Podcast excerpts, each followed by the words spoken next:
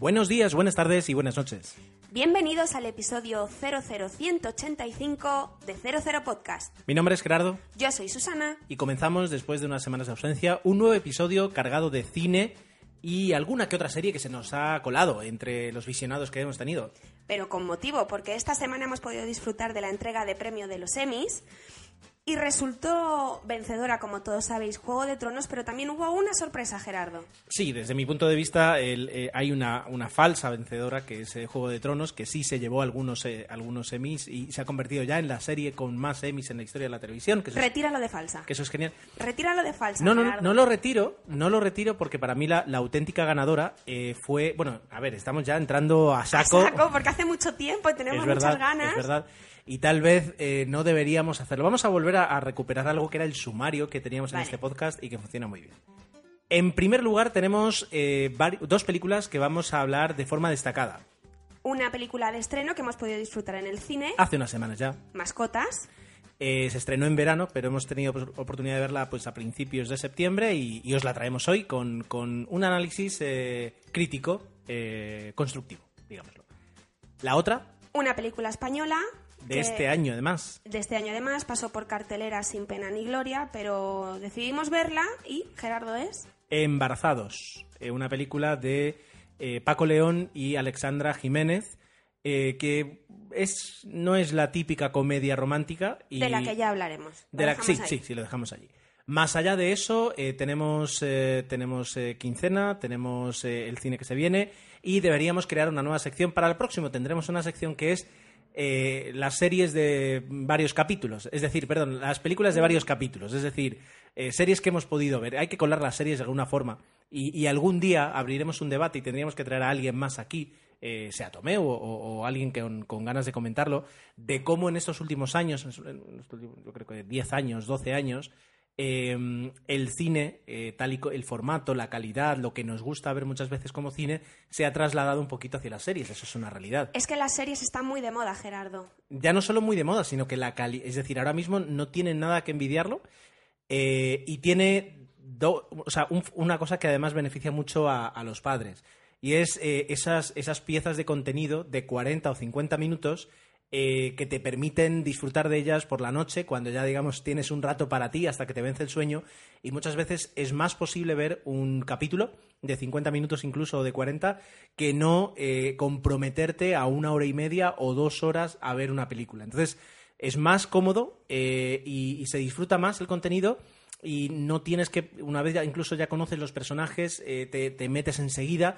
no tienes que hacer ese, ese pequeño esfuerzo que, que haces con las películas. Entonces, Yo quiero compartir una reflexión, una reflexión contigo, Gerardo. ¿Cuántos actores Todos. pesos pesados del cine están ahora trabajando en series, miniseries? todos. Es, es, De- es brutal el número de actores, tanto...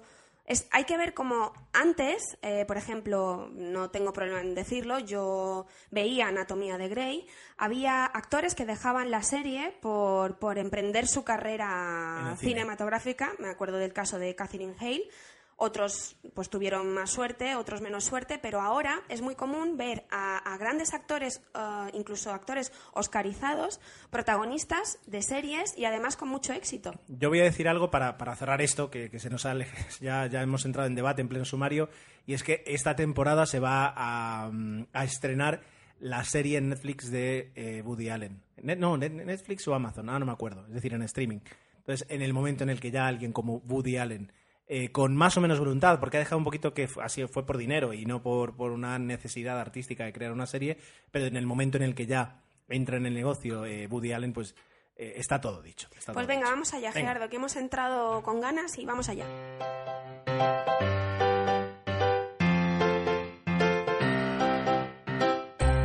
como suele ser costumbre, eh, no soy yo nunca el que empieza las quincenas. Así que Susana, eh, Susana sonríe porque tiene ganas, porque tiene una lista interminable de películas que comentar. Es que esta semana se he visto un montón de películas. Hombre, también hace como más de un mes que no grabamos prácticamente, entonces es normal que se acumulen.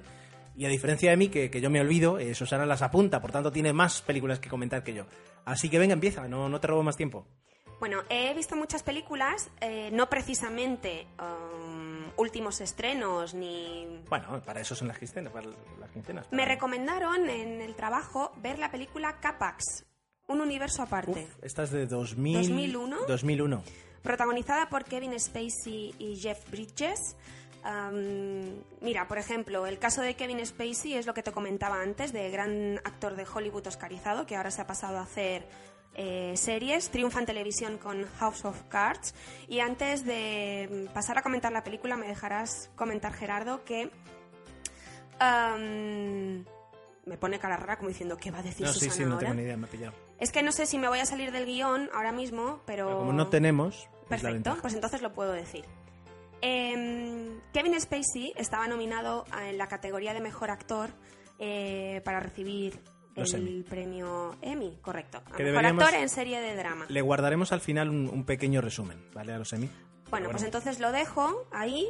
Voy a Vale. decir algo de Kevin Spacey, su candidatura a los Emmy. ¿Qué pasó? ¿Qué no pasó? Lo, lo conoceréis más tarde. Y me centro entonces en la película. Eh, como decía, es una película del, del 2001. La vi puramente porque, porque un buen amigo mío me la recomendó. El, el argumento es sencillo eh, y mm, te hace ver que efectivamente es una película de, de ciencia ficción. Eh, Kevin Spacey interpreta a Prot, es un, un paciente de un, de un psiquiátrico que aparece una mañana en Central Park, perdón, en la, en la terminal, en Grand Station de, de Manhattan, no en Central Park, perdón. Gran Central Terminal. Grand Central Terminal. y es recogido por la policía y llevado a un psiquiátrico porque afirma que es un personaje, perdón, un extraterrestre que proviene de otro planeta y obviamente la policía de, de Nueva York lo lleva al psiquiátrico. Allí conoce al personaje interpretado por Jeff Bridges, un psiquiatra de prestigio, que poco a poco irá indagando en su, ¿cómo lo diría? Universo. paralelo, realidad o ficción. Prot llega de otro planeta, no llega de otro planeta y ahí se va desarrollando toda la historia. Por eso decía que el argumento es sencillo y a lo mejor no engancha mucho a, a, pues eso, a- al espectador, porque decir no quiero ver otra película de ciencia ficción de un tío que a lo mejor es un extraterrestre, no lo es, pero es que la película no parece lo que al final resulta ser, y me explico. Primero me sorprendió muchísimo la, la- la música. Desde el primer acorde me enganchó, me fijo muchísimo en, la banda sonora de las películas y esta es una de las que me apunto en, mi lista de favoritas. Y como decía luego, el planteamiento de la película y cómo se va desarrollando los hechos me encantó. Eh, la viví como un cuento.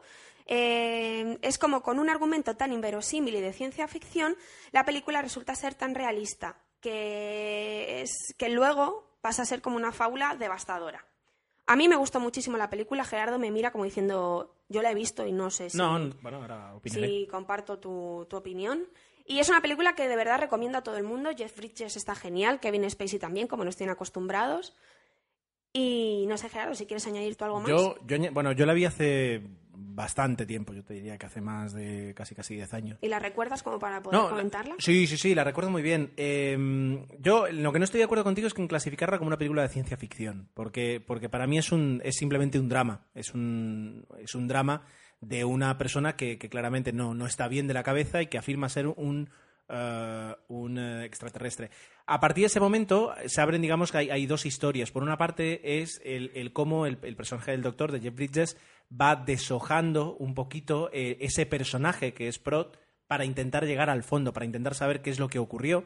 Eh, y por otra parte es eh, el cómo ese mismo personaje es capaz de influir positivamente a, todos los demás, a todos los que le rodean, comenzando por, por los compañeros de- del, psiquiátrico, por personas que tienen otro, otro tipo de enfermedades mentales y están allí, eh, pasan, eh, eh, llegando incluso hasta, hasta el propio doctor y hasta su propia familia. De alguna forma, ese personaje que tiene, que tiene el propio personaje de Kevin Spacey, digamos, a lo que, lo que es una unidad pequeña sanadora, es decir, va, va sanando de alguna forma a todos los que le rodean y no, no se sabe si de alguna forma se creó para poder sanar al propio Jeff Bridges. Entonces, eh, perdón, al propio Kevin Spacey.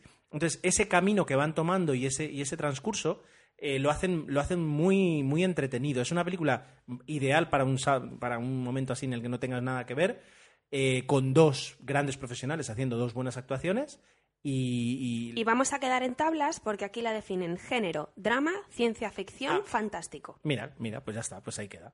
Ni para ti ni para mí. Para mí es un drama, para mí es un drama. Para ti es ciencia ficción y, y ya está. Las Vamos dos- a dejarlo drama sirven. barra ciencia ficción. Las dos cosas funcionan. Eh, pero nada, no, la verdad es que sí, es, es- es bonita y es una película que, vista ahora 15 años después, no, no ha envejecido. ¿Qué más? ¿Qué más nos traes? ¿Otra más? Otra más, claro. Traigo una y traigo un peso pesado. Eh, un peso pesado del cine español eh, que estuvo nominada, si no voy mal, en 10, 11 categorías en la pasada entrega de los premios Goya. Eh, hablo de La novia, protagonizada por Inma Cuesta, Asier Echandía y Alex García.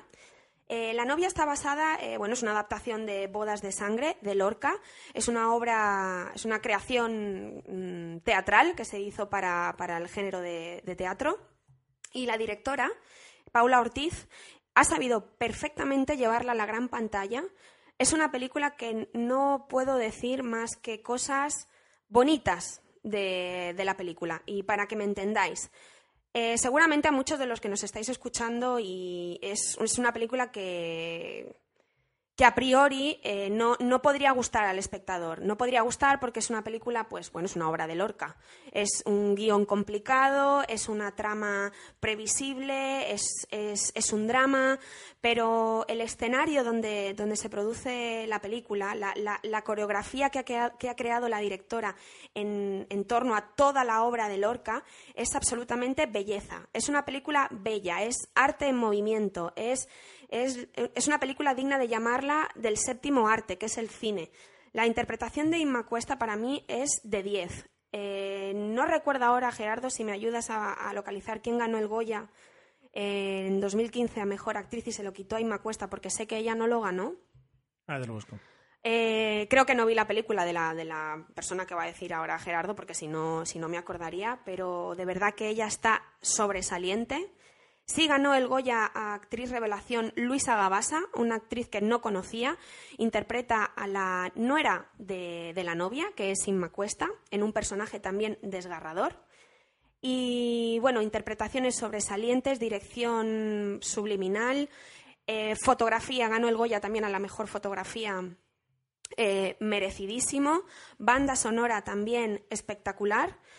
Y eh, la película, que no lo he dicho, trata de la historia de tres amigos, eh, dos de ellos son pareja, la novia y el novio. El día de la boda eh, transcurre feliz para uno de, de ellos. Sin embargo, cuenta la historia pues, de este triángulo amoroso que al fin y al cabo es lo que es, en el que el día de la boda salen a relucir todos los sentimientos más, más profundos y reprimidos durante toda, toda su, su amistad. Y bueno, Bodas de Sangre, basada en la obra de, de Lorca. Hasta aquí puedo leer. Muy bien. Te comento antes que la ganadora mejor actriz fue Natalia de Molina por Techo y Comida. No la he visto y ahora lo recuerdo, es la chiquita esta tan graciosa que subió y entre lágrimas felicito. Vale, ya me acuerdo, ya me acuerdo. Pues me la tengo que apuntar para ver, Gerardo, porque de verdad que superar a Inma Cuesta en esta interpretación, yo la tengo que ver. Muy bien.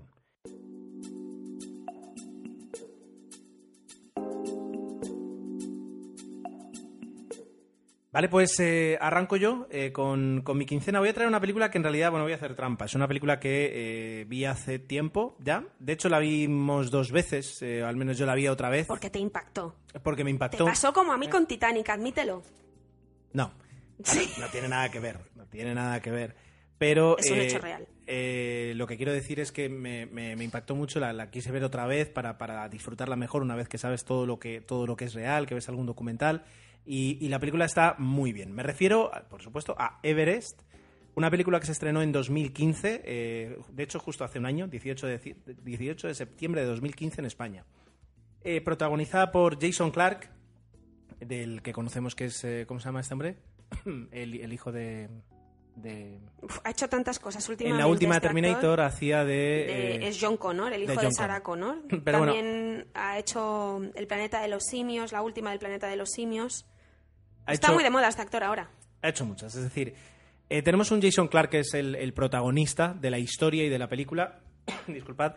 Pero luego también hay, hay una playa de, de- de actores porque es una, una película que, que tranquilamente puede tener en torno a 15, 20 eh, actores eh, secundarios de, reparto y que, que muchos son, son conocidos. Como diría, Podríamos hacer un, dos, tres, responde otra vez. como diría Tomeu, es un secundario de lujo, eh, lleno de secundarios de lujo en este aspecto, ¿vale? Sí, me pregunto quién cobró más en esa película. Muy bien, pues eh, no, hombre, yo entiendo que, que Jason Clarke. Vale, la, la película narra la historia de, los, de lo que sucedió en el, en el verano del bueno, la primavera del, del año 96 en, en el Himalaya, en el Everest. Todo lo que ves, todo lo que vas a ver eh, son, son hechos reales. Es decir, eh, sucedió muy, de forma muy parecida al- a lo que se va a percibir en la película. Am, es verdad que está Kira Knightley, por ejemplo, que hace un papel. Sí, sí, no, sí, sí que hay, hay una barbaridad de- Claro. de, Y luego también este el, el Gyllenhaal, Jake Gyllenhaal. No, ¿Tú no, crees que cobró más Clark que Gyllenhaal? Por el papel, pues, pues ya es verdad. no lo y sé, también está no Josh. Jeff, Josh Brolin. Josh Brolin. Josh Brolin, perdón. Josh Brolin. Sí, no, no, un- un- ya digo, es decir, eh, una cantidad de nombres, una cantidad de nombres. Estos son los protagonistas y luego están los secundarios de lujo. Bueno, eh, en el verano del 96 en el Everest su- sucedió una tragedia, hubo, hubo un- una especie de aglomeración de turistas, eh, lo cual llevó a una mala organización entre las diferentes empresas que coordinaban, coordinaban las expediciones. Y eso llevó a, una situación eh, más allá de los 8.000 metros de altura muy crítica, donde muchas personas se ven envueltas y donde eh, pues van sucediendo diferentes acontecimientos y, vas viendo un poco el devenir de cada una de esas personas que te han presentado en la primera parte de la película. Eh, es, es curioso, porque es como si hubieran querido hacer una película en Marte, pero no hace falta que la hagas en Marte, sino que la puedes hacer en el Everest. Eh, te explican, y esa es la parte que es, muy divertida en las películas, cuando te hacen pedagogía al, espectador, que más allá de los 8.000 metros, eh, el, el ser humano no está, no está programado para vivir, es decir, no estamos hechos para vivir a más de 8.000 metros. Y literalmente lo que nos ocurre es que empezamos a morir. Eh, simplemente porque no tenemos suficiente, suficiente oxígeno y entonces empezamos a morir y tenemos un tiempo limitado en el que podemos estar ahí y luego ya morimos. Y a eso se le suma el, el que de- dejamos de tener fuerzas Y las condiciones climáticas. y las condiciones climatológicas. Entonces, todo eso hace que a partir de 8.000 metros todo lo que tú hagas y no hagas es una decisión de vida o muerte. Pues toda la parte eh, crítica de la película, toda, toda la segunda parte de la película que te va a mostrar lo que sucedió, sucede a esa altitud. Eh, y entonces lo hace muy interesante y luego vas viendo un poquito pues las reacciones humanas eh, que pueden ser más generosas, más egoístas, más entendibles, menos, todo ahí. Eh, lo que queda es un poquito la personalidad de Rob Hall, que en su momento era la persona que más veces había eh, coronado la cima de- del Everest y que era una especie como de personalidad dentro del campamento base porque era una, la persona más respetada con respecto a, la, ascensión al Everest.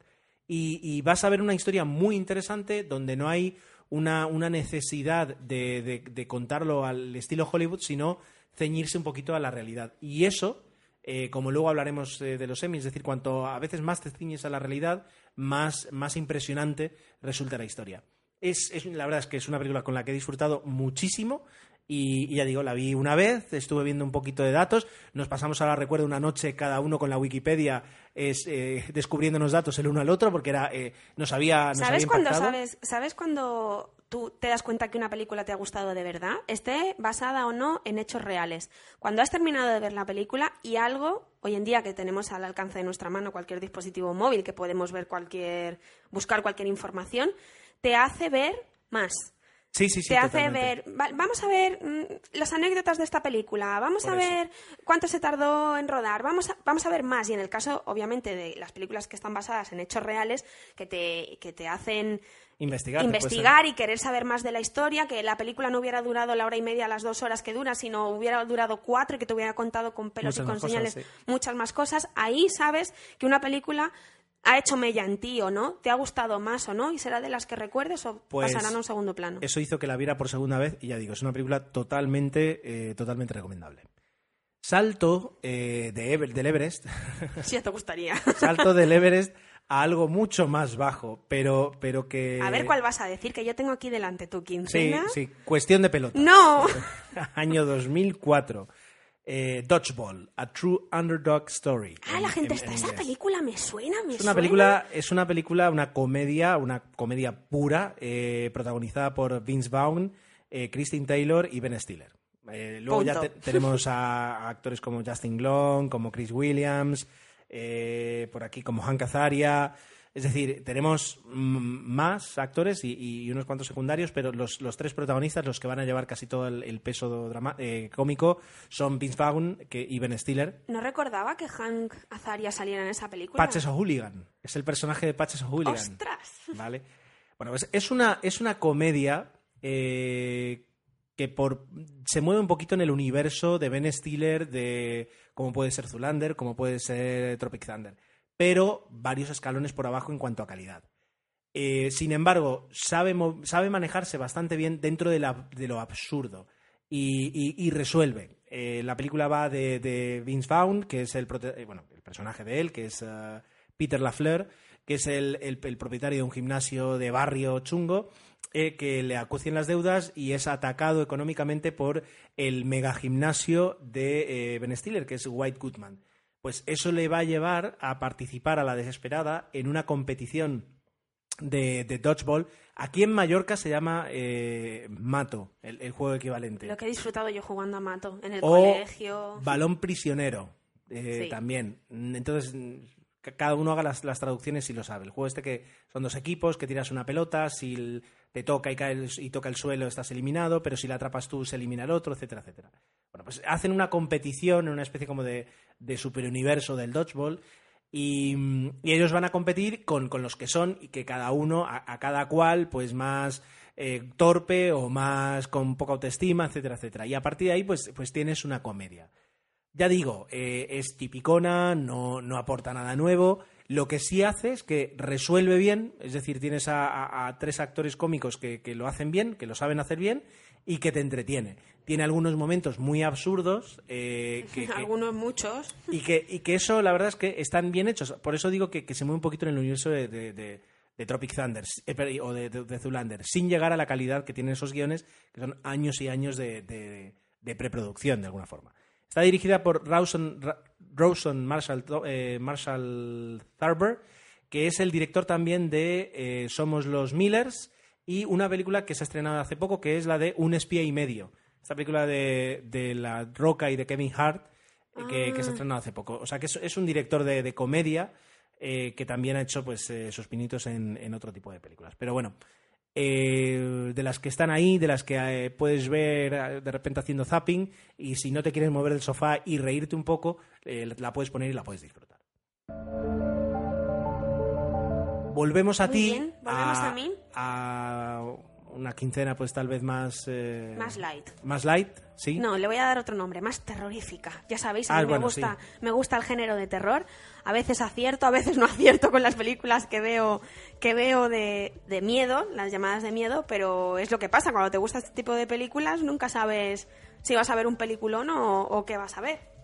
Muy bien, pues venga. Entonces, esta la vi hace poco, eh, vi El bosque de los suicidios. Ajá. ¿Y por qué la vi? ¿Qué me atrajo de esta película? A ver, eh, está primero, eh, la actriz protagonista indiscutible es Natalie Dormer. Natalie Dormer la recordamos todos de Juego de Tronos, es nuestra Margaret querida... Tyrell. Tyrell. Exacto, Marjorie. Marjorie- Marjorie Tyrell. Tyrell. Correcto. Dije, bueno, a ver qué tal se le da a, a Marjorie, nuestra querida Marjorie, en, en el cine. Y encima con una película de terror ambientada en Japón, pues lo tenía todo. La película no es un hecho real, pero sí se sitúa en un lugar que es real y la verdad es que da un poquito de, yuyu. Se sitúa en el bosque de, y eh, perdonadme si no lo digo del todo bien, Aokigahara. El bosque de Aokigahara en, en Tokio es un bosque famoso porque se dice que ahí las personas eh, que se adentran en el bosque y digo adentran porque es un es un a ver, es una zona preciosa donde los visitantes pueden disfrutar de la naturaleza y ver eh, los paisajes y disfrutar de las maravillas de Japón, etcétera, etcétera, pero cuenta la leyenda que si te adentras en el bosque y te, te sales del camino específico para los turistas y visitantes, mm, la gente que hace eso lo hace para suicidarse, lo hace para morir. Entonces, la película se desarrolla ahí. Natalie Dormer interpreta a... ¿Pero de qué va? te lo voy a decir. Ah, vale. Interpreta a una chica que tiene una hermana gemela. Ellas viven en Estados Unidos, creo que es. Y bueno, una de ellas decide irse a Japón para emprender una nueva vida. Tienen una vida problema han tenido una vida problemática, una infancia un poco traumática y entonces una de ellas toma la decisión de irse a Japón a impartir clases de inglés y para allá que se va. Y entonces la otra hermana recibe la noticia de que su hermana ha desaparecido en el bosque de Aokiga. Exacto, en el bosque de los suicidios. Eh, tiran del vínculo que tienen los hermanos gemelos, del famoso vínculo que dicen, yo sé que mi hermana está viva, yo sé que mi hermana no está muerta, yo sé que ella sigue viva, tengo que ir a buscarla. Y ella se va para allá a buscarla, se adentra en el bosque y pese a todas las advertencias que ha recibido de los que conocen, pues esto, la, la historia de este maldito, de este, bosque, de este bosque maldito, ella no hace caso y se adentra en él. Entonces ahí tenemos todos los ingredientes para disfrutar de una película de terror con un bosque con una leyenda bastante terrorífica, eh, bosque, nocturnidad, chica guapa, sola, etcétera, etcétera. Dicho esto, Dicho esto, la película no me gustó. Me atrapó muchísimo el argumento, pero la película no me gustó. Flojea por todas las partes, el guion es súper... mm, hace aguas, el final es infumable y, no la recomiendo. La he planteado ahí súper guay, pero es que no la recomiendo. Lo que decía antes de las películas, la película no me gustó, pero al conocer que este bosque existía, me empapé de información y oye, terminas diciendo, vale, ya está, no quiero ver nada más porque de verdad voy a tener pesadillas, pero no por lo que has visto en la película, sino que en esta, en esta ocasión la realidad supera totalmente la, la ficción y no hace falta ver una película de terror basada en este bosque para que puedas sentir mm, miedo. Basta que metas en Google bosque de Aoki Nahara y buscarlo. Y ya está. Y punto. muy bien. ¿Qué más? Otra de miedo. Otra de miedo. Vale, he visto La huérfana. ¿Por qué me gusta hablar de La huérfana? Porque el director es Jaume Collet Serra. ¿Y de qué os suena Jaume Collet Serra? Porque es el director de Infierno Azul, película famosa del tiburón que comentamos en, en uno de nuestros episodios. Eh, también porque está interpretada por Vera Famirga, que pare- parece ser que se está haciendo, um, no diría especialista, pero sí que se está encasillando un poco en esto del género de cine de terror. La vimos en Up, Up, Up in the Air. Up in the air. Up in the Air. Eh, la huérfana la rodó antes de rodar Expediente Warren 1 y 2. Y bueno, ahí está Vera Famiga, Famiga perdón, interpretando a una mujer que después de un trauma con su pareja deciden adoptar a una, a una niña de un, de un orfanato. Eh, enseguida les llama la atención esa, esa niña, se la llevan para casa y desde que ella llega a la casa empiezan a suceder una cosa, una serie de, de, mm, desdichas que, que no saben a quién, a quién imputar, pero que tú como espectador sabes claramente, tú como espectador vas adelantado a lo que eh, conocen los, los actores en la, en la película. Y bueno, es una película que, así como la otra he dicho, no me gustó esta.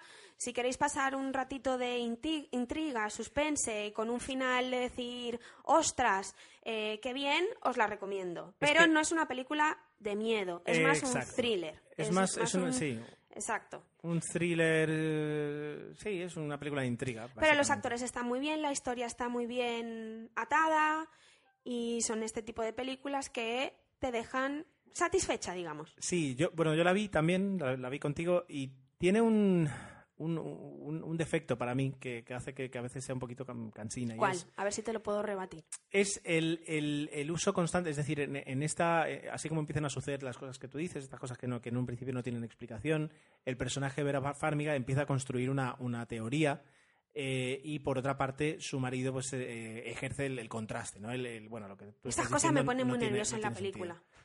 Bueno, pues lo que, lo que a mí me cansa es el uso continuado de, de lo mismo. Es decir, eh, pasan 10 cosas extrañas. eh, la primera no, pero la, de la segunda a la décima, eh, la- la- el personaje de Vera Farmiga, pues lo que te dice es: aquí hay gato encerrado, aquí pasa, seguro que pasa esto, seguro que es esto.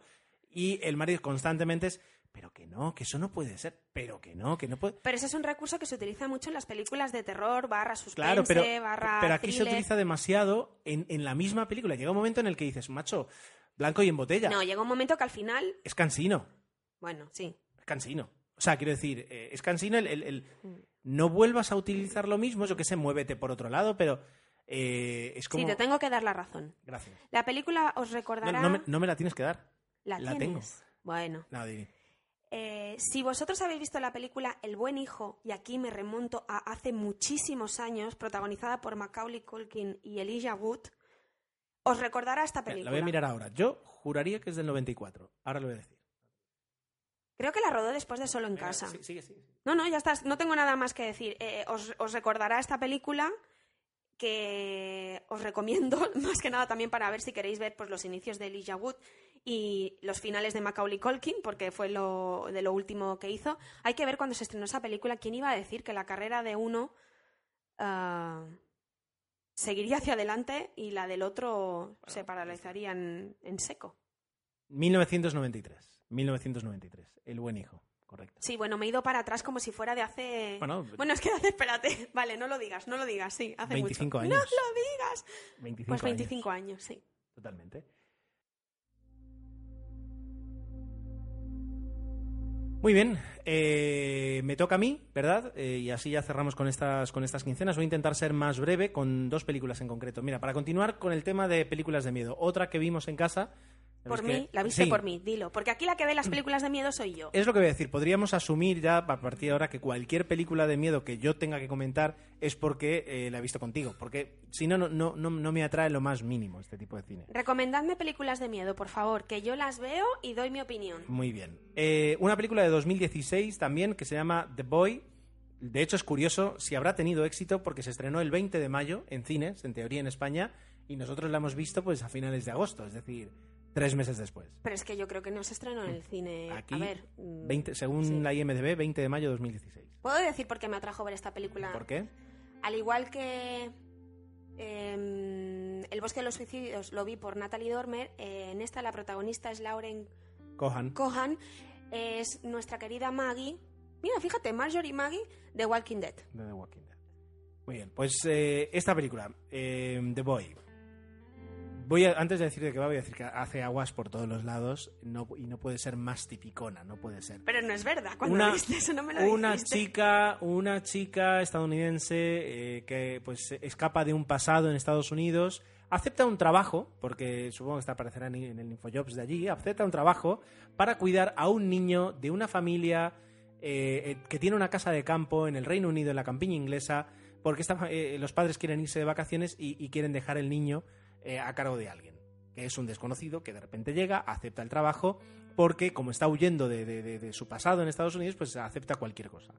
Cuando llega allí a una casa de estas, por supuesto, eh, tétrica, grande, dos plantas, llena de decoración antigua, etcétera, etcétera, eh, bueno, pues de momento todo bien, conoce a un chico que es además el que se encarga de traer todo lo que es los... ¿Cómo es? Habituallamiento, ¿no? Los, los- la comida, ¿cómo es? La comida, la bebida, lo que necesiten. Eh, los víveres, los víveres. Ese chico, pues al principio, ah, mira qué bien, pues alguien normal por aquí, conoce a los padres, los padres un poquito estirados, un poquito raros, y le presentan al hijo. Raros y... y- Y, y- locos. ¿Por qué? Porque el hijo, y no, no- sin hacer ningún spoiler, No, esto es minuto de eso. 5, el hijo es un muñeco. Es un muñeco de, de porcelana. De de- estos que dan miedo... por supuesto. Grande, que tendrá pues a lo mejor 80 centímetros, un metro. ¿Vale? Ojo, no es Chucky, no es el muñeco diabólico. No, no, no, es- es un Es muñeco más rollo. Anabel, los Es- que habéis visto... Anabel, de miedo, la película de miedo, No sé Anabel. es. Bueno, pero en da chico. igual. La cuestión, eh, entonces, eh, claro, la- la- la- esta mujer se queda así como un poco diciendo, ¿y aquí qué pasa? Y lo que le dice el chico de los víveres es, tú sígueles el rollo, porque para ellos eh, él es su hijo, porque, bueno, pues resulta que tuvieron un hijo, que murió, etcétera, etcétera. Y a partir de ahí, eh, pues eh, ella se queda sola con el muñeco, Ah, con el boy, con the boy, The como boy. dirían. ¿Qué ocurre? Que, que empiezan a suceder cosas raras en la casa y que eh, el muñeco pues resulta que, que parece que es algo más que un muñeco. Lo cual eso pues eh, a ella la va a poner en tensión y se empiezan a sumar, pum, pum, pum, varios escalones de tensión eh, en, en- unos hechos que no tienen ninguna explicación. Y ya está. Es decir, no, no os puedo contar, contar más porque sería spoiler. Ah, pero, pero la película es eso. Es decir, ya digo, es tipicona eh, y como todas las películas de miedo, a ver, todas las películas de miedo utilizan la misma la misma receta muchas veces, menos las, las buenas, digamos, las que son capaces de sorprenderte, para mantenerte pegado y para mantenerte en tensión. ¿Sabes Esta cuál lo es- consigue. Sí, ¿sabes cuál es uno de los puntos fuertes de las películas de terror? Su final. y me explico. porque acaban y puedes seguir haciendo otras cosas. No, Gerardo. Es porque el final de una película de terror puede ser previsible, totalmente previsible, porque de hecho te juegas, o sea, te pasas todo el rato de la película de terror diciendo esto. O sea, uno mismo se hace su, su alegato final, dice, va a ser esto. Si aciertas, la película de terror no te va a gustar. Dices, ¡pua! Pero si logras sorprenderte, Ya, vas a decir, "¡Oh!". y esta, Gerardo, admite, esta, en todas nuestras quinielas no acertamos ni Sí, una. correcto, correcto. Ya digo, eh, aún así, es decir, no, no, no la salvo para nada y, y la película no tiene nada que Pues ofrecer. yo sí, yo le pongo un 5 rascado.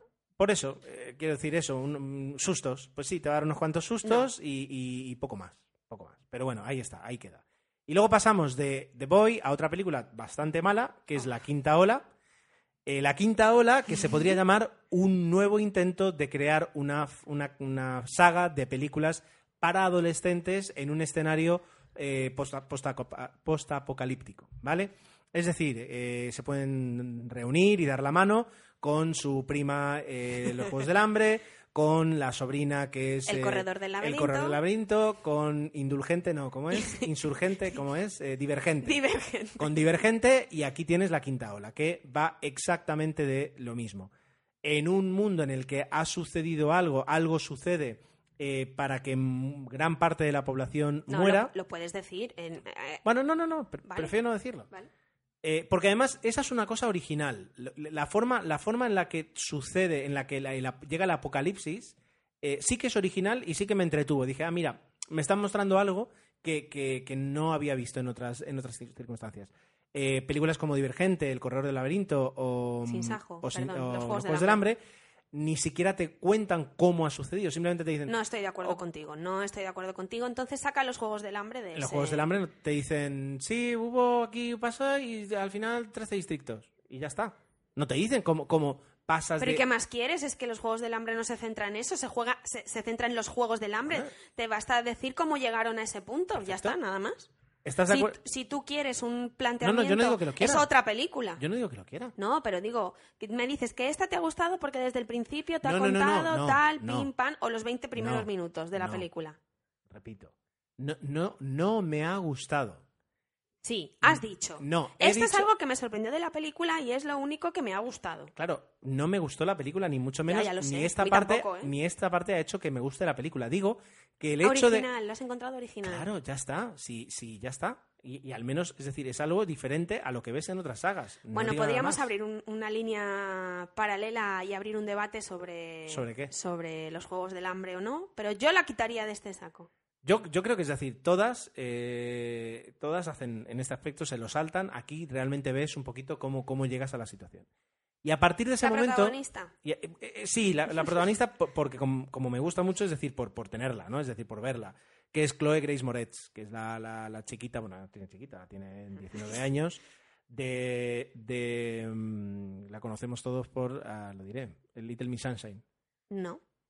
Sí, es la de Little Miss. claro, 2005. Ostras, cómo ha crecido esta muchachita, ¿eh? Y sí, todos crecemos. Y Carrie, es la nueva Carrie. Bueno, es circunstancial. Entonces, eh, te, la, te la tenemos. eh, sí, es que es un remake de una película de miedo, quiero decir. Sin embargo, por ejemplo, sí estaba en Kikas, que es una película un poquito de culto para, para algunos. Bueno, la cuestión. eh, ella está, ella lo hace bien, también es un personaje como el de. como el de. lo diré. Como el típico personaje fuerte, protagonista, No vas a femenino. decir Jennifer, Lawrence. Es claro, es el mismo es el mismo tipo de personaje, es decir, es el de repente se hace el líder en las circunstancias, coge y se hace el líder, el mismo que el de Shane Lee Woodley en, en, en ¿Te das cuenta que todas son mujeres? Ahora somos aquí las Por- libertadoras de la humanidad. Porque como todo vienen de novelas y leéis más que los hombres, pues eh, tiene sentido pues eh, enfocarse en enfocarse en los personajes femeninos. Bueno, pues la película está ahí. Am, a partir de, de- pues tienes diversas circunstancias, cosas que van sucediendo, cosas que vas averiguando hasta que entiendes cuál es la realidad, cuál es la verdad. Y todo eso es muy tipicón, es, lo- es lo, a lo que estás acostumbrado de otras películas. Alguien me dirá, bueno, pero yo no he visto ninguna. Pues si tienes que empezar con alguna, empieza tal vez con los Juegos del Hambre, que yo creo que de todo lo que hemos visto es lo mejor, y esta a lo mejor la, la- la- la colocaría en una segunda posición o tercera posición. ¿Es, es interesante? Ni siquiera. ¿Se deja ver? Hombre, Luego Claro. se deja ver si no le da la, pausa. Pero no, ahora mismo, sí, la IMDB me acabo de fijar que le da un 5,2 y, y no tiene para más. ¿Que habrá segundos y terceros episodios? Pues mira, a ver qué dice la filmografía de esta mujer. Mientras lo buscas, yo diré que hay una que sí que no se deja ver.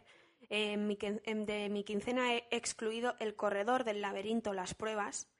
Si la primera nos gustó hasta los últimos cinco minutos, la segunda, El corredor del laberinto, las pruebas, perdonadme si no estáis de acuerdo conmigo, pero es que bajo mi punto de vista es infumable, horrorosa. Es que ni la terminé de ver. Y para que yo de a- o sea, no termine de ver una película o me levante del cine y me vaya, es que muy, Es dura. muy dura tiene que ser para a la vista. Bueno, pues eh, no, no, no creo que haya una segunda porque de momento no hay prevista nada, no hay nada aquí en la, en la filmografía de Chloe Grace, Grace Moretz. Así que ya está, esa sigue una, una quincena. Alguna película más me dejaré, seguramente, que tendré por aquí, pero, pero por no hacer el podcast interminable lo podemos dejar aquí. Sí, porque nos quedan las dos. Y nos quedan las dos gordas eh, y vamos a, a por ellas y, y a hablar y a comentar lo que nos ha gustado y lo que no en, en 00 Podcast.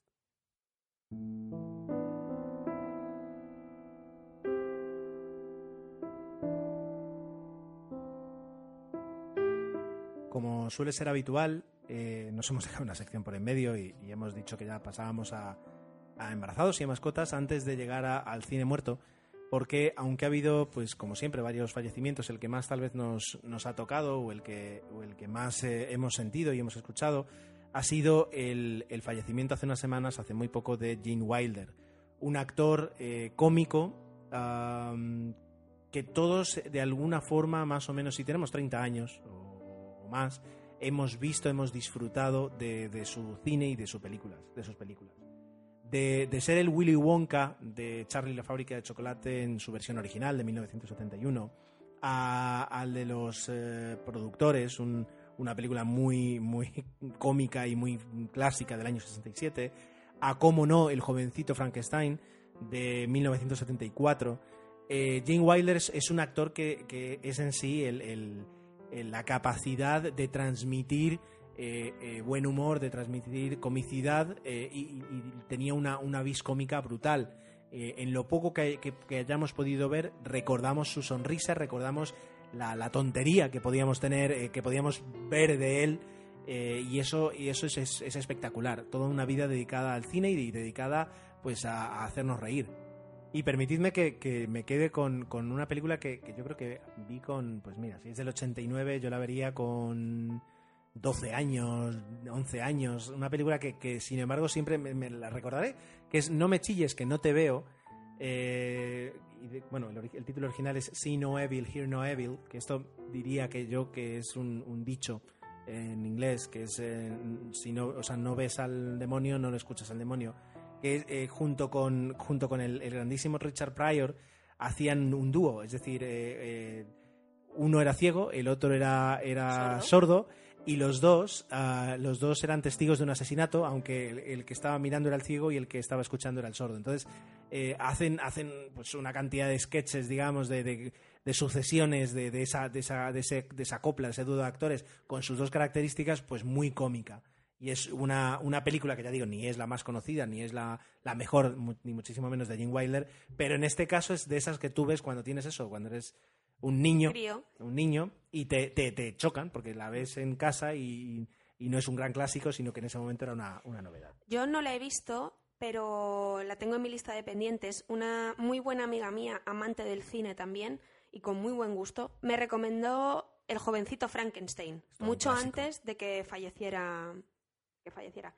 Y, y me dijo, ¿no has visto El jovencito Frankenstein? ¿A ti que te gusta tanto el cine? Dice, esta es de esas películas que es que enseguida que puedas y tengas un momento, mírala, que de verdad merece la pena. Así que ahora con más motivo, Totalmente. pobre, tenemos que verla. Muy bien, pues eh, dicho esto, ahora sí vamos a, a continuar. Dejamos los semi, dejamos el cine, el cine que se viene para, para lo último y, y os, os comentamos. Entramos ya en, en- en materia.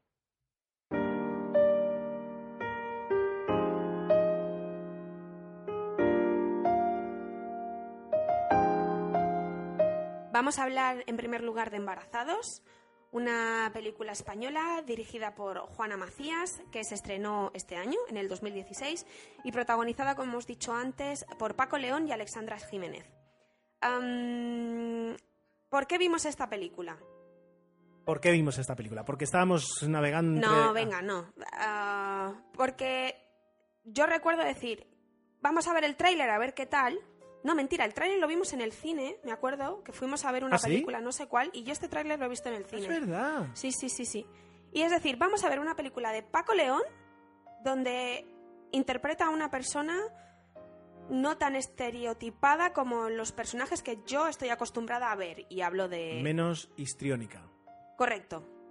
Eh, entonces, y a nosotros personalmente, Alexandra Jiménez es una actriz que nos, nos, gusta, Sí. nos gusta mucho. De hecho, hay, un corto suyo de una película de 2002 que se llama La Fiesta y que luego los mismos eh, hicieron un cortometraje que se llama Las Lunas de Saturno. Es un corto, son cinco minutos, pero está, está inmensa, es grandísimo. Y yo lo, he intentado buscar un montón de veces, pero no, no. Mira, lo voy a buscar otra vez en YouTube, por si acaso está. Pero no hay forma de encontrar ese corto y es espectacular. Perdón, continúo. No pasa nada. La película trata de ambos dos son pareja, eh, superan los 35 años y en un punto de su relación en el que ella desea ser madre y él tiene un esperma débil, ah, toman la decisión o quieren tomar la decisión de, de someterse perdón, a una mm, eh, inseminación artificial, una fecundación in vitro. Entonces, eh, la película arranca que ella está muy decidida y él eh, tiene serias dudas. A partir de ahí se nos presenta una película, una comedia romántica eh, con, con algo de, de drama, del drama personal de, de ellos dos. Y, se desarrolla la película. ¿Cómo lo diría? bajo mi punto de vista, sin pena ni gloria. Es decir, algo, algo plana, algo previsible. Ya sabes que va a haber un punto en el que la relación de ellos dos no va a ser lo más idílica y sólida que, te esperas, porque esto tiene que pasar. Eh, es una montaña rusa que sube y que baja, y aunque al fin y al cabo no resulta ser la típica película de comedia romántica de chico que era chica y no están de acuerdo en algo, pero qué va a pasar al final con ellos, pues la película resulta ser algo... Me la estás poniendo peor de lo que yo pensaba que le ibas a poner. No, no, es que... eh, ¿Sabes esto que cuando tienes tiempo para reflexionar sobre lo que has visto, hay veces que tienes las cosas súper claras, pero otras veces dices, es que no, si, Bueno. si hago zapping y la vuelvo a ver, no voy a quedarme, Vale. quedarme viéndola. Vale, yo, yo la veo de- de- desde un punto de vista diferente. A ver, la, la película si, si tiene un planteamiento, ya digo, que es el que tú has dicho, es decir, eh, tanto, tanto ¿cómo era? Alina como... Aquí lo tenemos, el nombre de él. Tanto Frank como Alina, es decir, una pareja con su pisito, con sus trabajos, digamos, eh, de- en- dentro de lo que es el arte liberal, ¿no? Es decir, él trabaja, pues, eh, un creativo de un videojuegos, ella, pues, es eh, community manager, es decir, tiene una vida más o menos resuelta y, y surge esa necesidad. Eso, eso lo has planteado y, y estoy de acuerdo. Si, si hay un, un- un adjetivo para, para esta película con, con respecto a su trama, es previsible, porque realmente es muy previsible desde el momento en el que ella dice quiero ser madre y él eh, le dice que no lo tiene tan claro. En ese aspecto, totalmente. Más a partir de ahí, la película lo que te permite es ver un poquito eh, esas, esas inseguridades eh, que, que- que tenemos todos a partir de cierta edad. Y, hago la siguiente reflexión, es decir, cuando ya estás, cuando ya empiezas a tener los 30 y, eh, 30 y pocos o 30 y tal, eh, te das cuenta de que, de que las, las apuestas que estás haciendo en tu vida o, los movimientos que estás hacia dónde quieres dirigir tu vida, pues ya, ya no hay tanto margen de recorrido. Es decir, cuando eh, estos mismos personajes, por ejemplo, pues se los planteas con veintipoquitos años, dices, bueno, pues eh, puedo hacer esto, puedo hacer aquello, puedo girar 180 grados si quiero, Es que no arrancaría la película con ellos con no, 20 ya lo sé, pero, años. pero quiero decir, es decir, eh, te das cuenta que, que son dos personajes que, que ya tienen una, un- un- una decisión eh, tomada de cómo quiere ser su vida y el cambio, que es ella, pues admitiendo y, y confirmando que quiere ser madre, es lo que hace que, que ponga a los dos en jaque.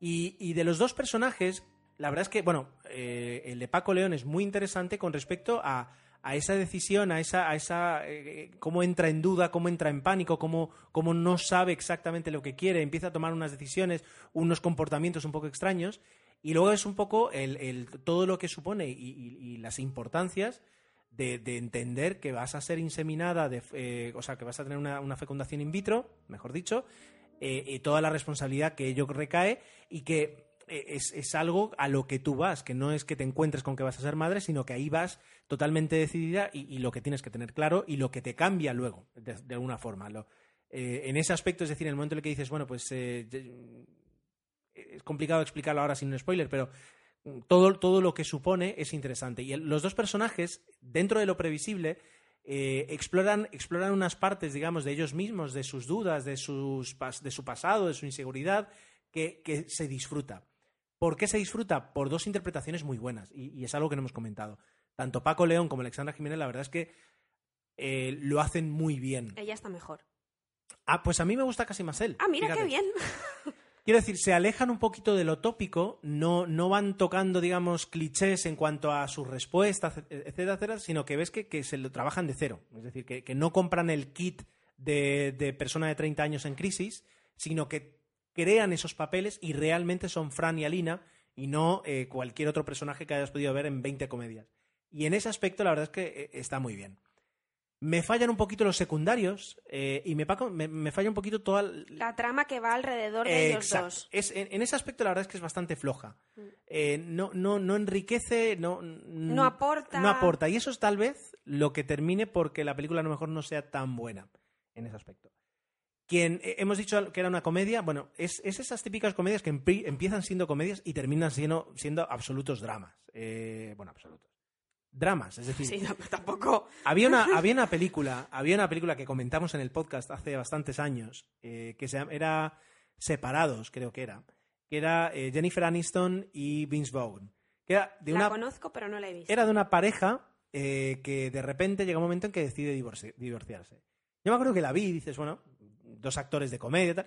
Y claro, es la historia de un divorcio. Es decir, no hay nada gracioso en eso, los cinco primeros minutos. Pero todo lo que ves luego es un, es un drama. ¿Y cómo es aquella que, no sé, si la hace Jennifer Aniston también, que el protagonista es un perro, un, un golden?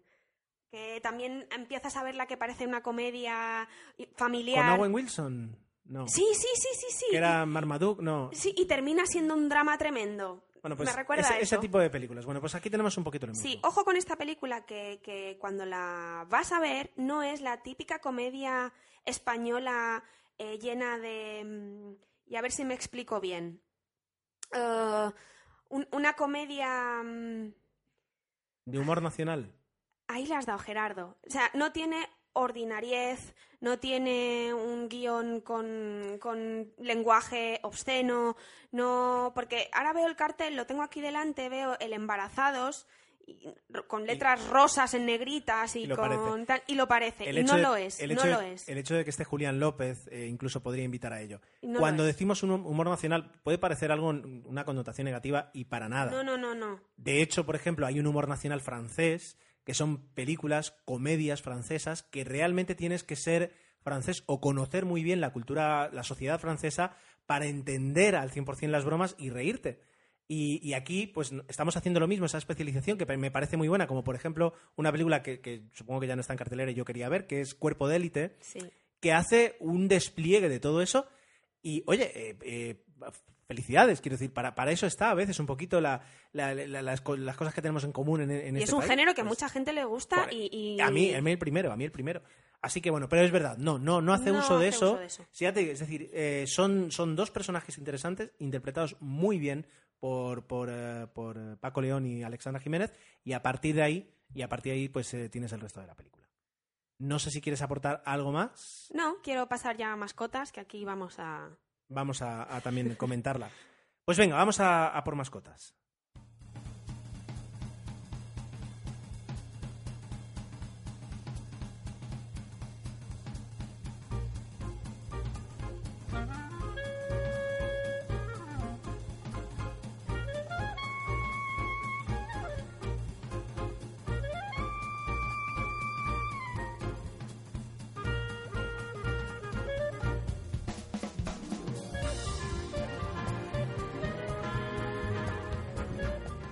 Como comentábamos al principio, Mascotas es una película que, que viene avalada de alguna forma por el hecho de que esté producida por Illumination, que es la, la productora de Gru y de, y de los Minions.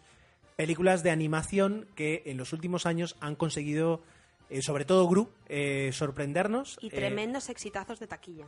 Sí, correcto, pero, pero de alguna forma eso incluso avala el hecho de poder haber hecho una película diferente, con un humor eh, diferente que gusta tanto a los niños como a los adultos. Los Minions, por ejemplo, sí que era una derivada más infantil de lo que es Gru, pero Gru, las dos primeras películas, sobre todo la primera, es un choque de, frescura en, un mundo de animación que te, a veces te aburre, esto mismo nos eh, pues eh, lo, avala muchísimo y luego pues es un poco la- las voces que hay detrás de, los personajes, de los animales que, que forman mascotas. Tenemos a Louis C.K., que a mí me encanta, eh, que es la voz principal de Max, pero luego tenemos a Eric Stone Street, protagonista de, de Modern Family, Kevin Hart, Jenny Slate, Albert Brooks, eh, Steve Coogan y alguno más. Eh, Jaime Camil también tiene un pequeño, un pequeño papel, que es el, uno de los protagonistas de Jane the Virgin. Así que, bueno, pues con, con todo esto se presenta una historia que además el tráiler te picaba, porque era un... Totalmente. Era, uno de esos trailers que ibas al cine y decías, ay, a ver si me ponen el tráiler de mascotas. Exacto. Eh, porque una de las cosas, los hay dos tipos de trailers, ¿no? Los que te revientan la película y los que no. Estos son de, la, de los que no te revientan la película. Parte positiva, justamente eso. Totalmente. Parte negativa, eh, luego puede que la película, el devenir de la película, no sea tan interesante como tú habías pensado en el tráiler. No porque te engañe el tráiler, sino simplemente porque no te lo había contado. Y eso es un poco lo que nos ha sucedido con mascotas. Eh, creo que, y antes de dejar que comentes todo lo que quieras, puedo resumir diciendo es una película que nos ha gustado, nos ha gustado, pero tal vez eh, teníamos unas expe- expectativas más altas con respecto a la trama, al argumento. Y que vamos a justificar. Venga, pues adelante, habla. Comenta, comenta, comenta tú la, la- la parte. Mi impresión el, de el pe- mascotas... el pero. Bueno, lo voy a comentar todo, ¿vale? Y luego Sí, ya sí, sí. me dices. Mi impresión de mascotas es que eh, la escena donde transcurre la historia eh, te atrapa desde un, desde un principio. Yo creo que en animación hemos visto la ciudad de Nueva York tal y como nos la muestra Mascota, corrígeme si me equivoco, Gerardo, pero el inicio de la película es, es, es espectacular, con una banda sonora eh, compuesta por Alexander Desplat. Alexandre Desplat es, Alexander Desplat. es, eh, una de las mejores cosas que tiene la banda sonora. Una banda, es pre- preciosa, con un toquecito de jazz. Y lo que ibas a decir tú, y me adelanto un momento, la banda sonora es muy neoyorquina. Correcto. La presentación de los personajes, que es totalmente acertada, es decir, la descripción de cada una de las mascotas en un hogar, es que yo creo que los guionistas han tenido que sentar con una cantidad innumerable de familias, con perro, gato, hámster, etcétera, y, que te digan, descríbeme cuál es el hábito de tu mascota, porque de verdad es que lo clava, lo clava. Am, y bueno, una película que, cuenta la historia de Max. Max es un perro que vive con, con su dueña en un apartamentazo de- de Manhattan. Eh, su vida es perfecta, su relación con su dueña es perfecta y de repente ella introduce en casa a un nuevo miembro en, la- de- en- en su familia. Que es, Gerardo, ¿cómo es el nombre de- del, del amigo de Duque. Max? Duque, Duque. Duque llega a casa y la vida de Max, hasta ahora idílica y perfecta, pues se, se echa abajo. Y la rivalidad entre los dos perros arranca con lo que es la trama de toda la película. Y ahí va mi pero. La trama de la película. Es una película que se deja ver, es una película que gusta, pero que no me aporta nada nuevo. Y me explico. Por suerte por desgracia, la película se ha, se ha estrenado el mismo año que Buscando a Dory. Sin hacer ningún spoiler, yo tengo que decir que como espectadora sentada en la butaca del cine, tuve momentos que me recordaron mucho a Buscando a Dory. Por suerte o por desgracia, hace poco que vi la película de Bolt, que también comenté en este podcast, y hubo muchos momentos que me recordaron a Bolt. ¿Y con esto qué quiero decir? Lo que decías tú antes, Gerardo, de que Gru nos fue un aire fresco, fue, fue algo que, que nos sorprendió tanto a mayores como a pequeños, mascotas, que no sé yo si estará ideada para sorprender de tal forma como lo hizo Gru, pero a mí no me aporta nada que no haya visto ya. Y estoy ya un poquito cansadita de ver cómo, ah, y esto suena como ahí a super reproche, zas, pero de que los personajes de las películas infantiles sean animales. Zotrópolis También. eh, Buscando a Nemo, ahora mascotas. Es como que... Yo creo, Ya lo he visto, esto ya lo he visto. yo creo que más que. eh, aquí se juntan dos cosas. Más que, más que eh, los protagonistas sean animales, que es algo muy normal en, en la- las películas de, de animación, es el hecho, primero, de que, de que hay una sobreexplotación de eso. Es decir, de que están saliendo muchísimas películas con, con, esa, con ese recurso de que los, los personajes son animales, unido a que lo que tú dices no, no, no están aportando nada nuevo. Eh, y si te metes en un, en un terreno sobreexplotado, más vale que lleves algo nuevo porque si no, pues simplemente vas a resultar aburrido. Yo esperaba un Y- guion más original. Y luego el que, eh, a ver, el- la trama de Toy Story 1995, eh, o mejor dicho, de Toy Story 2 1998, una película que tiene 18 años, narra la historia de el plan de rescate y la ejecución del rescate de los personajes principales que eh, al inicio se llevan muy mal y que luego se van llevando mejor. Ahí lo, he mezclado con, Toy Story del 95. Pero es lo que estamos viendo, dos personajes que se llevan mal, eh, que en un momento de la película, al inicio, son separados del grupo y de cómo ese grupo organiza un plan de rescate que es la excusa que les va a permitir llegar a diferentes escenas eh, cómicas y, y con bueno y con, con su diferente gracia. Eh, no es mala la película, no, No, es no, malo no, el resultado. Te, te ríes, eh, te llegas a sorprender en algunos momentos. No estamos diciendo que sea una mala película para nada. Eh, pero eh, es verdad, no hay nada realmente que digas, esto no me lo esperaba. Tampoco es una competición de a ver quién es más original, pero sí realmente, es decir, si, si por ejemplo tú en una misma en una misma en un mismo año sacas dos películas muy parecidas, pues eh, la, opinión que tengas sobre ellas se va a resentir, seguramente de la segunda que veas.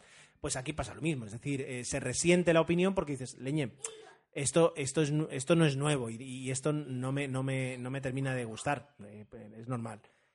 Eso es, lo que, eso es lo que nos ofrece mascotas. Más allá de ahí, los personajes, lo que tú decías, no solo están muy bien hechos, sino que tienen un buen, un buen, un buen movimiento, es decir, no me refiero a técnicos, sino que, es decir, saben, saben Sí, porque eso hoy en día es que es Sí. impresionante como que ya hemos superado cualquier hace 10 años cosa imaginable. Yo creo que cuando si escucháramos uno de los primeros episodios, eh, la primera película de animación que veríamos, a lo mejor decíamos lo de está muy bien hecho, te piensas que es de verdad. Ah. Todo eso ya quedó atrás. Yo me acuerdo con Monstruos, la película de Monstruos fue muy aplaudido, aplaudida, perdón, la animación, porque me acuerdo que la gente decía, es que el pelo de Sully, eh, el azul, el rosa, es que está creado con un con una delicadeza y con tal realismo, ahora ya la gente no Esto eh, se, se resume de una forma, no, no sé dónde lo leí, eh, pero cuando, bueno, sí, en una historia la verdad es que es digna de contar en el podcast, otro día la- con más tiempo la contaremos. Pero hace, en el, en el, en- hace como 5 o 6 años eh, cogieron todos los archivos de Toy Story y decidieron renderizarla otra vez. Por algún motivo eh, decidieron renderizarla otra vez. Entonces decían algo así como que antes cada fotograma, eh, para, para ren- renderizar ese fotograma necesitaban 5 horas.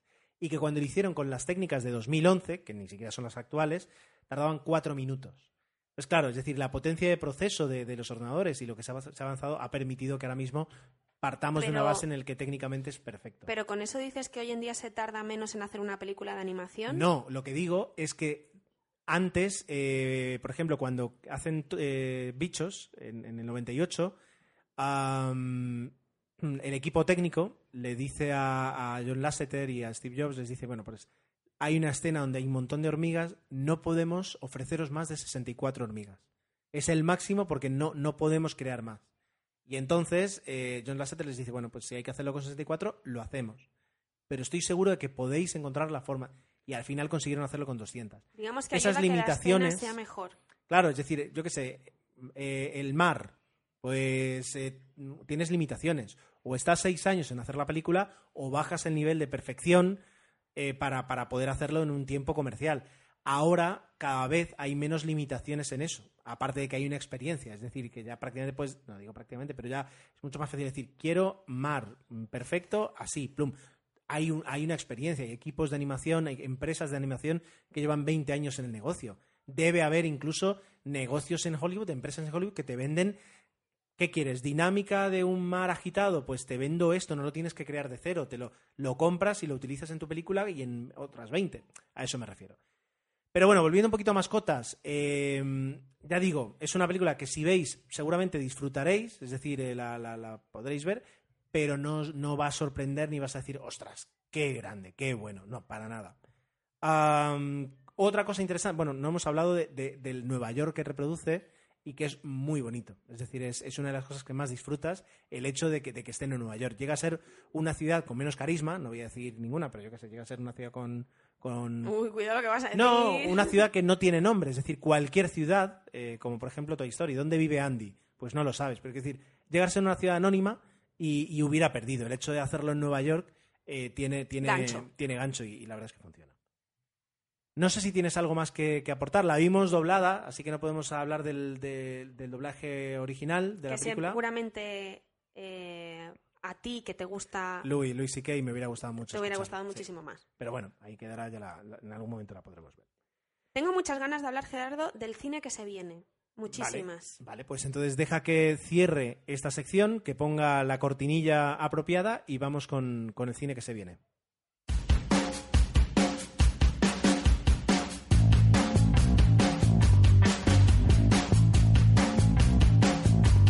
Querías comentar, Susana, en el, en el cine que se viene, la película Cigüeñas, pero no necesariamente por, por las ansias de verla, sino por cómo nos dejó un poco el tráiler en, en justamente el mismo día que fuimos a ver mascotas. No, ¿verdad? no, si ansias de verlas teníamos muchas, hasta que vimos Bueno, el tráiler.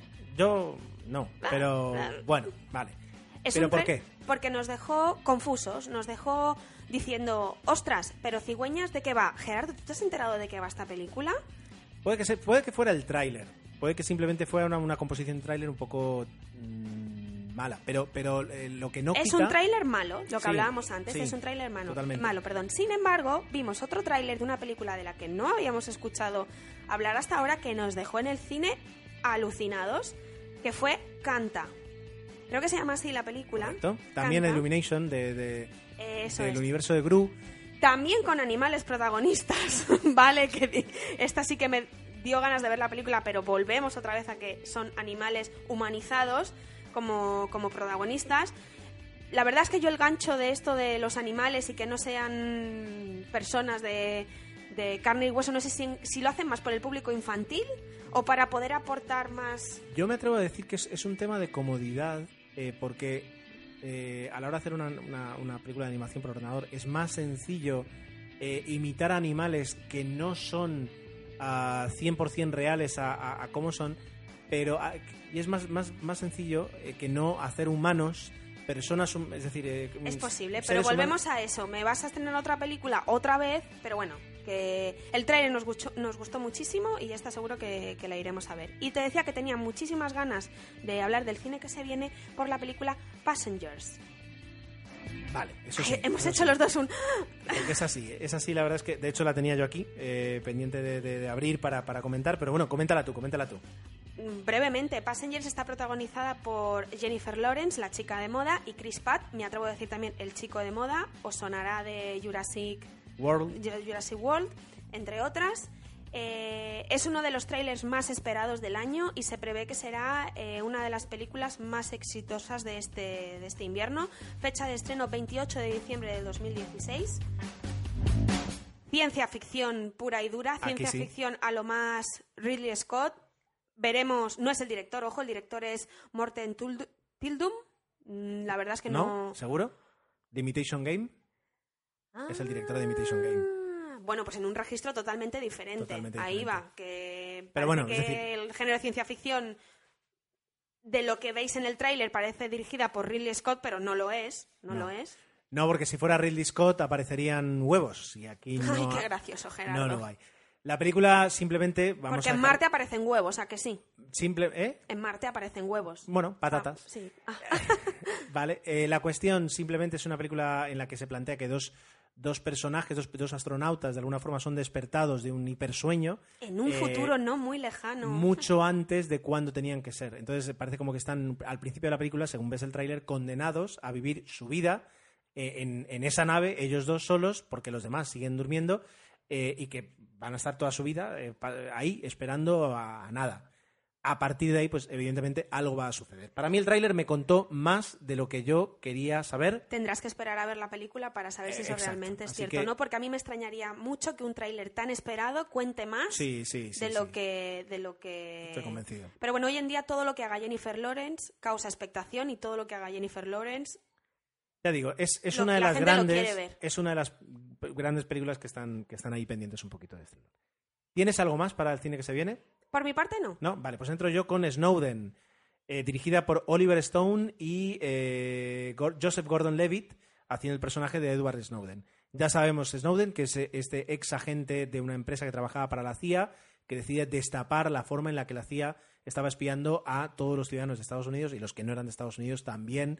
Desde entonces vive en Rusia, pues alejado de una orden de, ¿cómo se dice? De mm, repatriación, no, ¿cómo es? Procesa, bueno, cuando te traes, bueno, no me saldrá la palabra y pido disculpas. extradición. Extradición, una orden de extradición. Y, y, bueno, pues se cuenta un poquito lo, lo que sucedió. Me parece muy interesante y que podría ser incluso más interesante de la película que se hizo con Benedict Cumberbatch de Julian Assange, que después de haberla visto, la verdad es que era un poquito pesada de seguir, porque a veces la historia tienes que aderezarla bien para que resulte interesante en el cine y si no puedes tener un problema. Me extraña, Susana, por otra parte, que no hayas hablado de 50 sombras más oscuras. Ay, vamos a ver. Es el tráiler más visto, creo, más No. que Star Wars. No, me- mentira. No. Sí, en el primer día de estreno del, tráiler tuvo más de 240 millones de... 240 millones de reproducciones. No sabemos cuántas personas la vieron, o, es decir, y cuál fue, cuál fue la media de reproducciones por, por persona. Eso eh, no, no ¿Y el por qué dato. te extraña? Yo no soy una fan ni de la saga literaria de 50 sombras de Grey, ni de el No. protagonista de la película, ni de la... Cierto. Ni- Solo me gustó la música, nada Cierto, más. cierto. Entonces, así que extrañarte no La- entiendo por qué. ¿Por qué? Porque ¿cuándo sal- eh, tú- ¿cuántas horas pasaron desde que salió el tráiler hasta que lo viste? Porque me lo recomendó una amiga. Pero pasaron, vale, pues habrán pues, seis, seis, Seis siete, horas. seis. Bueno, son 240 millones de reproducciones. Hay bastantes probabilidades de que la hubiera visto. perfecto. Pero igual vi el de Passengers. Perfecto. Yo, por ejemplo, todavía no he visto el tráiler. Entonces, por eso digo que, que es una película que de momento te atrae más a ti que a mí. Por eso me extraña que un tráiler de tanto éxito no lo hayas A comentado. mí me atrae lo que causa Ya. polémica, Sí. lo que causa debate, lo que causa claro. sensación. Claro. Entonces yo tengo que ver para opinar. Si no, no puedo opinar, Gerardo. Que sí, que sí, sí. Yo no, no, no, no entro en el que, que te- me parezca bien o mal, simplemente. Bueno, venga, vamos a hablar de lo los Emmy y dejemos al señor Grey por ahí. No, hay, hay dos películas más que quiero comentar. Por Ah. una parte es Sully, que se estrena el 4 de noviembre en Mira España. que lo he pensado, digo, en no, Estados Unidos déjalo, ya se ha estrenado. déjalo para el siguiente, para tener algo más No, de hombre, peso no, para, decir- para hablar. Hablaremos de él. Es eh, una película de Clint Eastwood protagonizada por, por, eh, por este hombre, por Tom Hanks, mi actor Este favorito. hombre, ¿Cómo te atreves?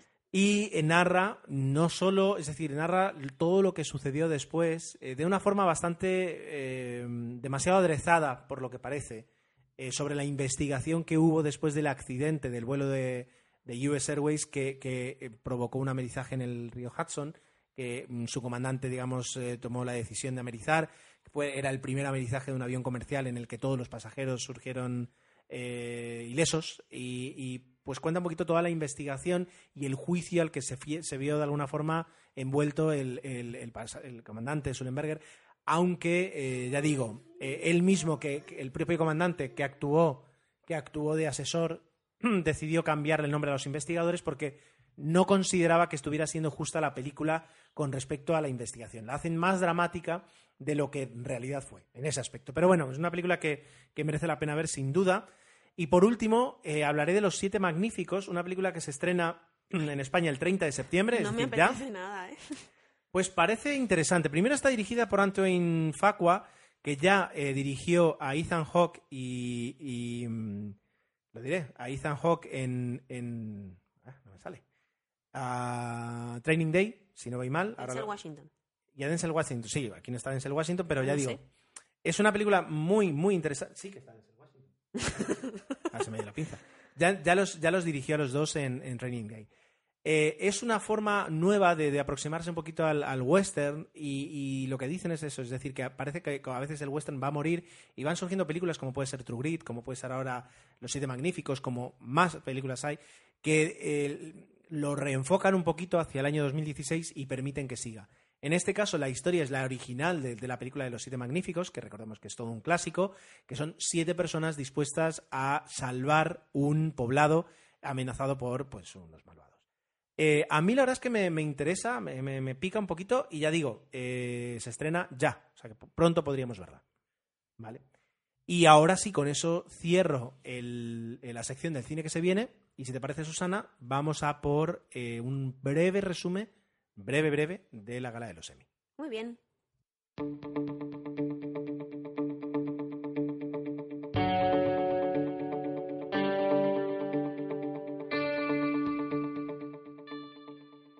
No pudimos disfrutar en directo de la gala de los Emmy por cuestiones laborales, eh, pero sí pudimos disfrutar al día siguiente del resumen de la gala de los Emmy, una gala presentada por el famoso presentador estadouni- estadounidense Jimmy Kimmel.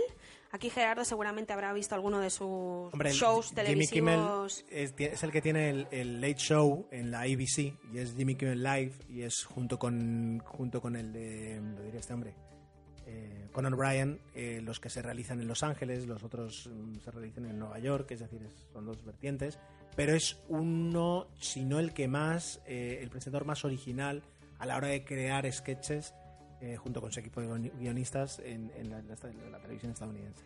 Bueno, la presentado- el presentador de la gala de los Emmys no causa tanta expectación como ser el presentador de los Oscars o ser el presentador de los Globos de Oro, pero bueno, el, el muchacho lo hizo muy bien, lo hizo bastante bien. Y hay que decir que una de las ventajas que tienen los Globos de Oro y los Emmy con respecto a los Oscar es que en los Oscar eh, vas más eh, encarrilado eh, y no tienes tanta libertad a la hora de mm, hacer cualquier tontería como por ejemplo si tienes en los Emmy y en los Globos de Oro. Y eso es algo que puedes aprovechar muy bien y Jimmy Kimmel yo creo que lo hizo y le dio un ritmo a la gala interesante y, y cada vez que salía realmente era para divertirte, no, no para... Que bueno, habiendo visto el resumen, tampoco podemos opinar No, no, cierto, pero bueno, tan yo creo... ampliamente sobre Sí. esa cuestión, así que nos vamos a centrar ya directamente en los, en los ganadores. Es un resumen a medias, sí, sí. porque es hora y media de resumen, que realmente si quitas la publicidad que tiene la gala original, eh, yo creo que te pierdes mm, un par de premios menores y poco más, porque todo lo demás eh, sí que lo ves y lo disfrutas. No, no es un resumen de 15 minutos, es Ya. hora y media de resumen y la gala de los Cierto. Oscars suelen ser tres horas más la publicidad que se te van a cuatro y media. casi. Cierto. Y ahora, antes de empezar a mm, nombrar a los premiados, no me interrumpas, Gerardo, porque me dejo lo mejor para No, el final. Yo ¿Vale? no digo nada. Entonces, la mejor serie dramática fue Juego de Tronos, mejor serie de comedia VIP, también Grande. Vi. Grande VIP y grande su, su protagonista, Julia, Julia Louis Dreyfus, la cual hizo el... ¿Cómo se dice esto? el, speech, el discurso. El discurso, el, discurso no, el discurso más emotivo de, de la noche. Había fallecido su padre días antes y se escuchó en toda la sala. Se, vio, se ve que fue algo que, que no trascendió a los medios de comunicación. El, oh, o sea, cómo, cómo la gente lo sintió de verdad. Una chica que siempre está alegre, divertida, risueña, cómo lo sintió. Bueno, eh, se llevó mejor em, serie de, de comedia y mejor actriz protagonista en serie de comedia.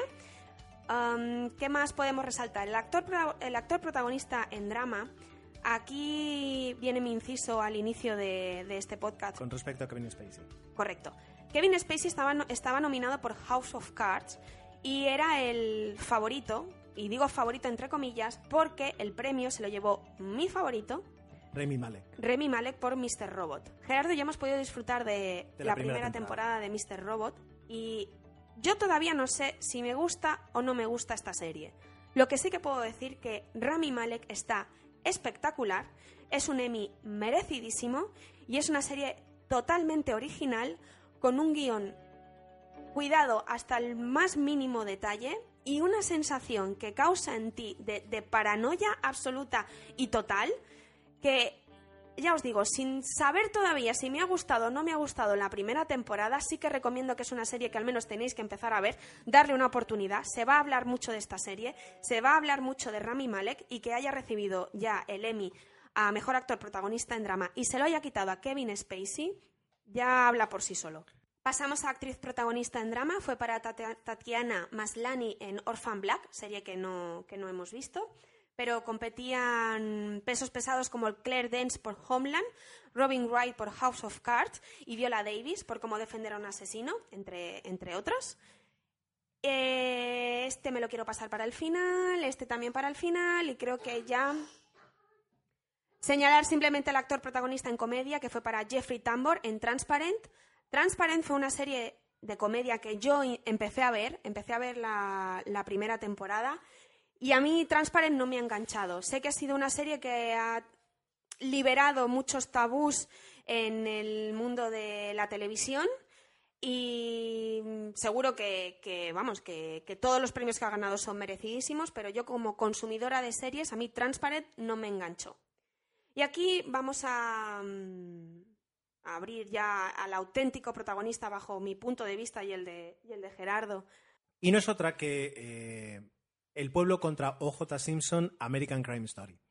Una miniserie de 10 episodios eh, que se han emitido pues, eh, durante, durante este año y que recrea, antes de entrar en nada, para, recordarlo, recrea el proceso judicial, la, la, detención eh, desde el momento del asesinato y, todo lo que sucede hasta, hasta el final del juicio del asesinato de la exmujer de un jugador de fútbol americano muy famoso en Estados Unidos, como fue OJ, Simpson, la mujer y su pareja.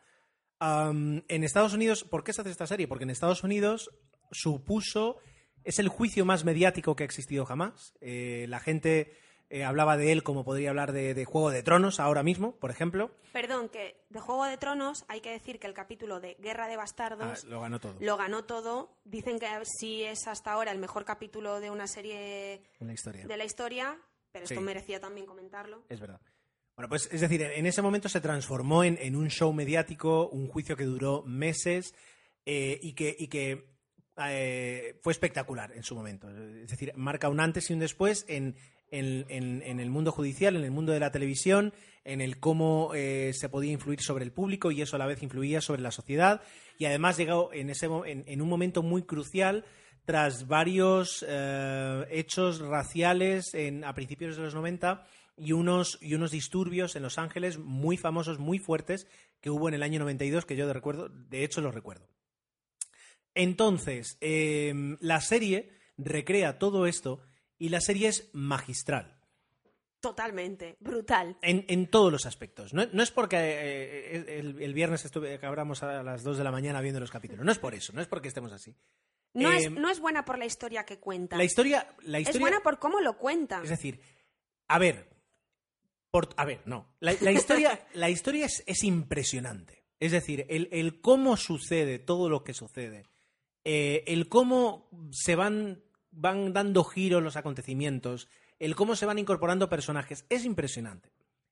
Punto número uno. Punto número dos. El cómo se ha traído a la televisión esa historia, el cómo te permiten ver la gente que en el 94, 95 siguió el juicio, el cómo ahora te dejan ver un poco el cómo se hizo, todo lo que hubo detrás de lo que se veía, eh, es espectacular. Es decir, pocas adaptaciones a la televisión de un hecho real he visto mejor que eh, esta serie.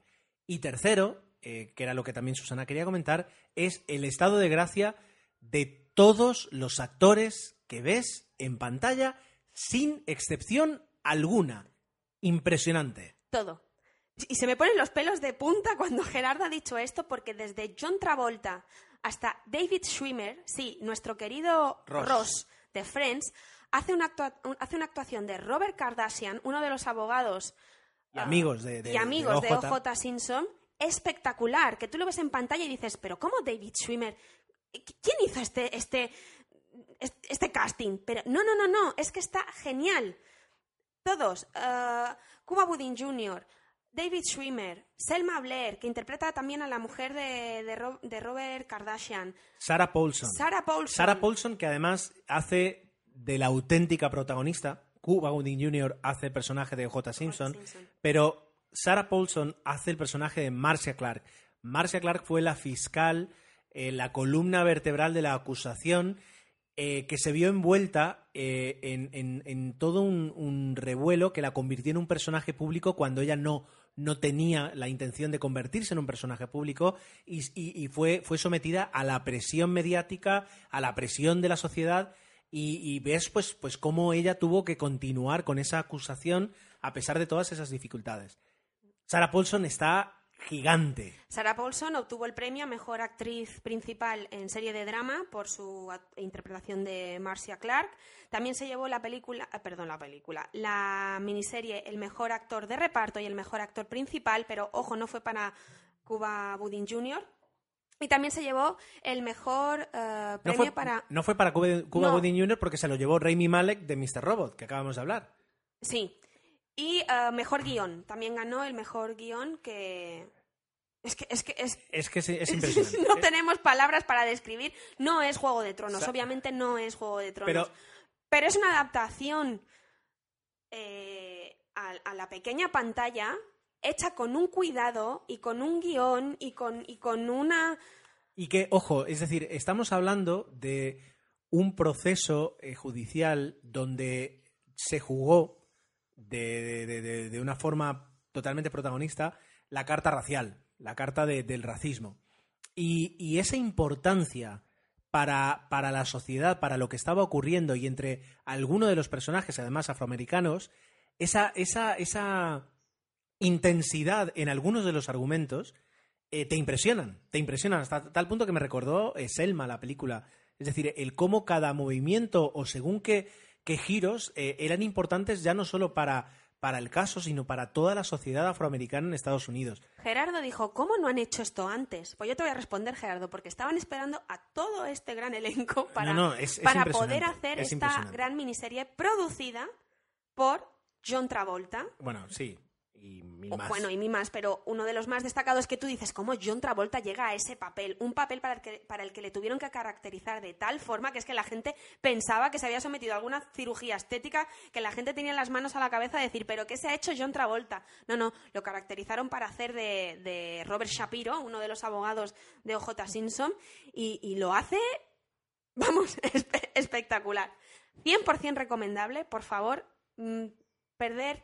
No voy a decir perder vuestro tiempo porque no lo vais a perder. No, son ocho, viendo- ocho horas de, de, de esta miniserie. que era lo que hablábamos. Es decir, ahora mismo eh, juntas, el, juntas la- la- la- todos los capítulos, lo divides en dos, eh, lo presentas como película y, y te, te- te nominan a los Oscars. Quiero decir, la calidad, la calidad es la misma o es superior a lo que puedes hacer. Incluso para los guionistas a día de hoy es más cómodo trabajar en una serie que les permite desarrollar mejor los personajes y, y las tramas que no tener que a veces eh, reducir. Porque esto quieres hacer una película y no puedes No hacer puedes. una película. Y por No supuesto, vedla en versión original. Por supuesto. Sí, bueno, eso siempre. Pero, pero en Bueno, este Juego caso, de Tronos puedes no verla en versión original. No. Sí. Bueno, no, no vamos a, a- a la hora y media de que llevamos, hora y 26 grabada del podcast, no vamos a, a iniciar ahora mismo. Eh, nada más. ¿Qué nos dejamos, Gerardo? Yo Nada, creo que nada ya más, está, ¿no? Ya está. Es decir, hubo, aún así, es decir, hubo más, más premios Emmy. El, el de justamente mejor programa de variedad se lo llevó John Oliver por Last Week Tonight. El de tu la querida HBO. Kate McKinnon. El, eh, Kate McKinnon se, llegó, se llevó el, mejor, el, el premio a mejor actriz De en una en una- comedia, en una comedia, en una comedia de televisión por sus, eh, sus papeles, sus roles en Saturday Night Live, que vuelve la semana que viene, por cierto, la temporada 42.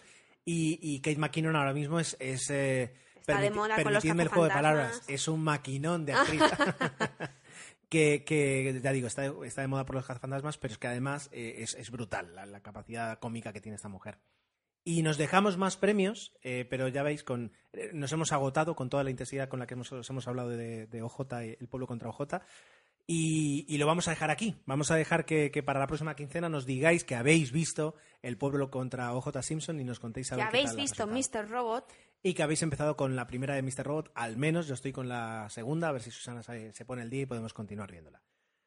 Y Em, ojo, este mes empieza The Walking Dead. The Walking Dead, eh, Saturday Night Live, eh, siguen, siguen, es decir, van, van llegando las series. Bueno, pues hasta aquí el episodio 00185 de 00 Podcast. Qué bonito número, ¿eh, Gerardo? El 85, desde luego, desde luego que lo es. Eh, nos escuchamos pronto, ¿verdad? Eh, Esperemos. Esperemos que sí. Hemos, de hecho, hemos dilatado este episodio un par de semanitas. Tarde o por- temprano llegaremos. Sí, sí, sí, pero más pronto que tarde. Más pronto. Más, más- ¿no? más temprano que tarde. Y nada más, como siempre, nos tenéis en, en como queráis. En Twitter estamos eh, como arroba ger7, arroba susiantic. Susi es S-U-S-Y, antic con CH final. Es, eh, hay que decirlo. También nos tenéis en arroba kger7net, eh, que es la estación de podcast donde funciona, funciona 00 Podcast. En cajer7.net, en telegram.me barra cajer7 y eh, como tweet destacado en Twitter tenéis el enlace a entrar en el grupo de Telegram donde hay muchas conversaciones y de momento os ganan los tecnologistas, así que no estaría mal pues contraatacar con un poquito de cine en los temas de conversación.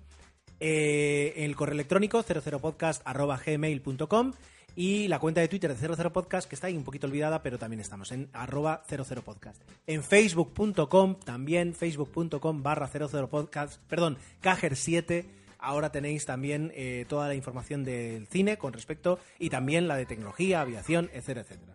Yo para terminar quiero mandarle un abrazo, un cariñoso y afectuoso abrazo a Pablo, sabes quién, quién eres, y hemos leído tu email y te contestaremos como, como te mereces. Desde aquí un abrazo, un abrazo y un beso. Adiós.